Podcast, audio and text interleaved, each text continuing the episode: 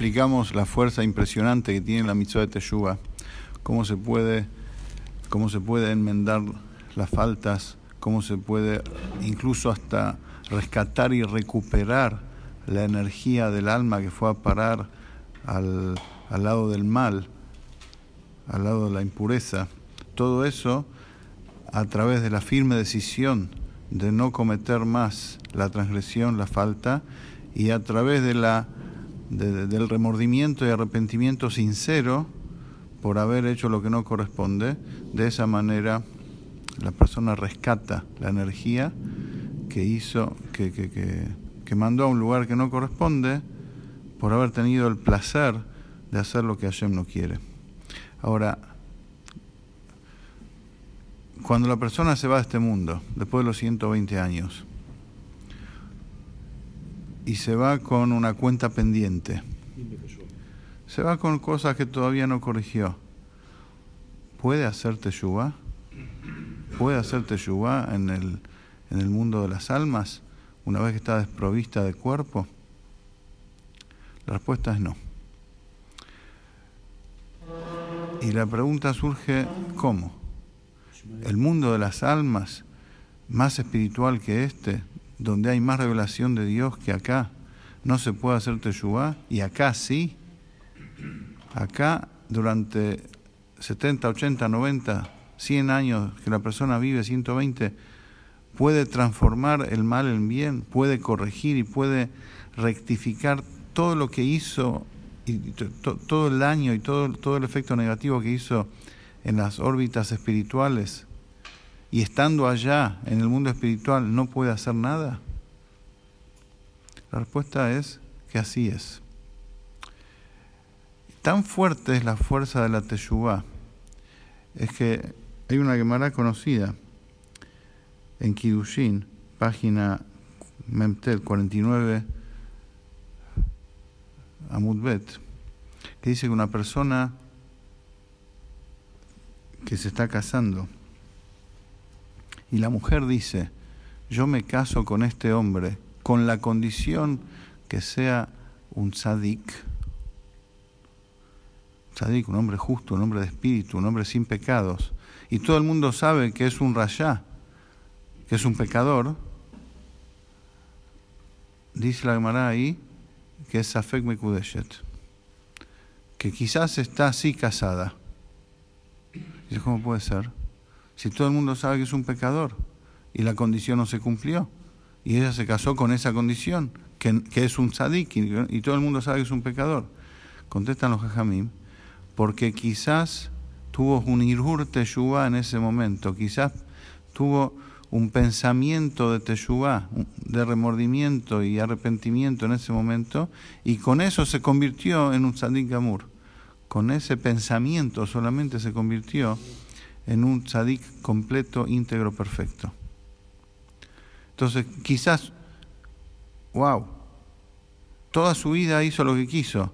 Un solo pensamiento lo convierte a la persona en un tzadik amur.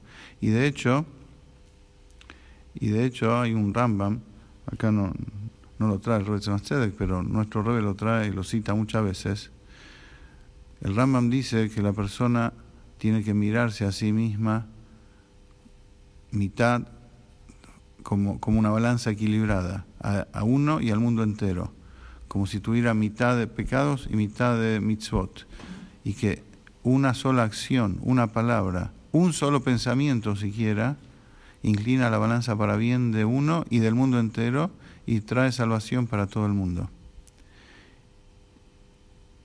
Y también dice el Rambam que el Yudí, que la Torah prometió que los Yudí vamos a ser redimidos con la llegada del Mashiach, porque al final del Galut, al final del exilio, el pueblo judío va a hacer Teshuvah, umiyad en Nigalim, dice.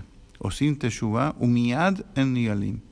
Hacen Teshuvah e inmediatamente son redimidos. El poder de la Teshuvah es impresionante que alcanza con un solo hirur, con un solo pensamiento de Teshuvah y ya está. En cambio, cuando la persona se despoja del, cuerpo, el alma va al, otro mundo, al mundo espiritual, y todavía le quedan cuentas pendientes, tiene que pasar, que va al Ganed en directo a disfrutar de la presencia de Hashem. No. Tiene que pasar primero por un montón de cosas que al alma la llevan para acá, la llevan para allá, sufre acá, sufre allá. Después de eso recién va al Gehinam y después de estar no sé cuánto tiempo en el Gehinam, de purificarse, de limpiarse, recién después puede ir al Ganeden. Y todo eso si no tiene que volver a este mundo a otra vida. O sea, si consideran que no tiene que volver a este mundo para rectificar acá lo que no hizo o lo que hizo mal, tiene que pasar por un montón de secuencias y un montón de situaciones dolorosas y recién después va al Ganeden. ¿Por qué? ¿Por qué no puede hacer Teshuvah? La respuesta que da acá el, el Rebe es, en síntesis, de que hay un pasú que dice Olam Gesed Ibané. El mundo nuestro fue creado con la bondad de Hashem, con bondad. En cambio, el mundo venidero está creado con la Gebura, con la, con la severidad de Hashem, con la justicia de Hashem. Como dice el Pasuk, Leodía Libnei Adam Geburo Tav, Adam para hacer saber a las personas su, su fuerza, su severidad. Y por cuanto que el mundo venidero está creado con el juicio, con la Geburá, entonces ahí no hay posibilidad. Ahí venís con cuentas pendientes, tenés que pagar las cuentas. No hay posibilidad de arrepentimiento. En este mundo todavía hay posibilidad de arrepentimiento. Vamos a tratar de explicar un poquito al Pijasidut este, este concepto.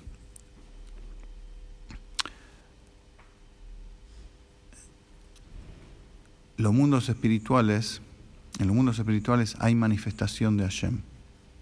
Pero para que un alma o un ángel pueda recibir y pueda captar la manifestación de Hashem, que es ilimitado, totalmente infinito, entonces es sí o sí necesaria un tzimtzum, una reducción, una contracción terrible de la luz infinita de Hashem para que eso suceda.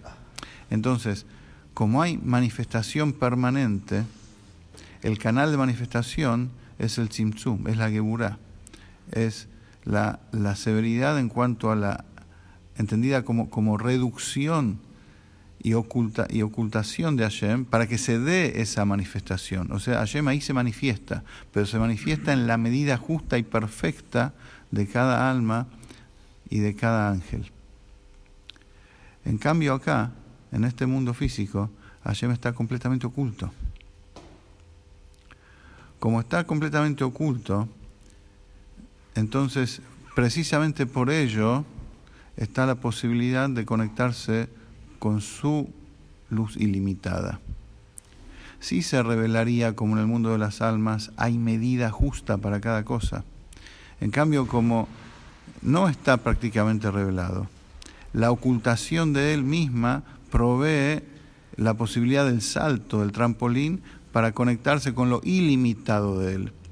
Al conectarnos con lo, al tener esa posibilidad, podemos enmendar y corregir con un solo pensamiento todo, porque nos conectamos con su condición de todopoderoso y se revierte todo.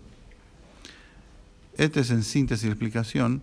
la clase que viene, que va a ser la última de Bidú y Teshuvah, vamos a explicarlo un poco mejor.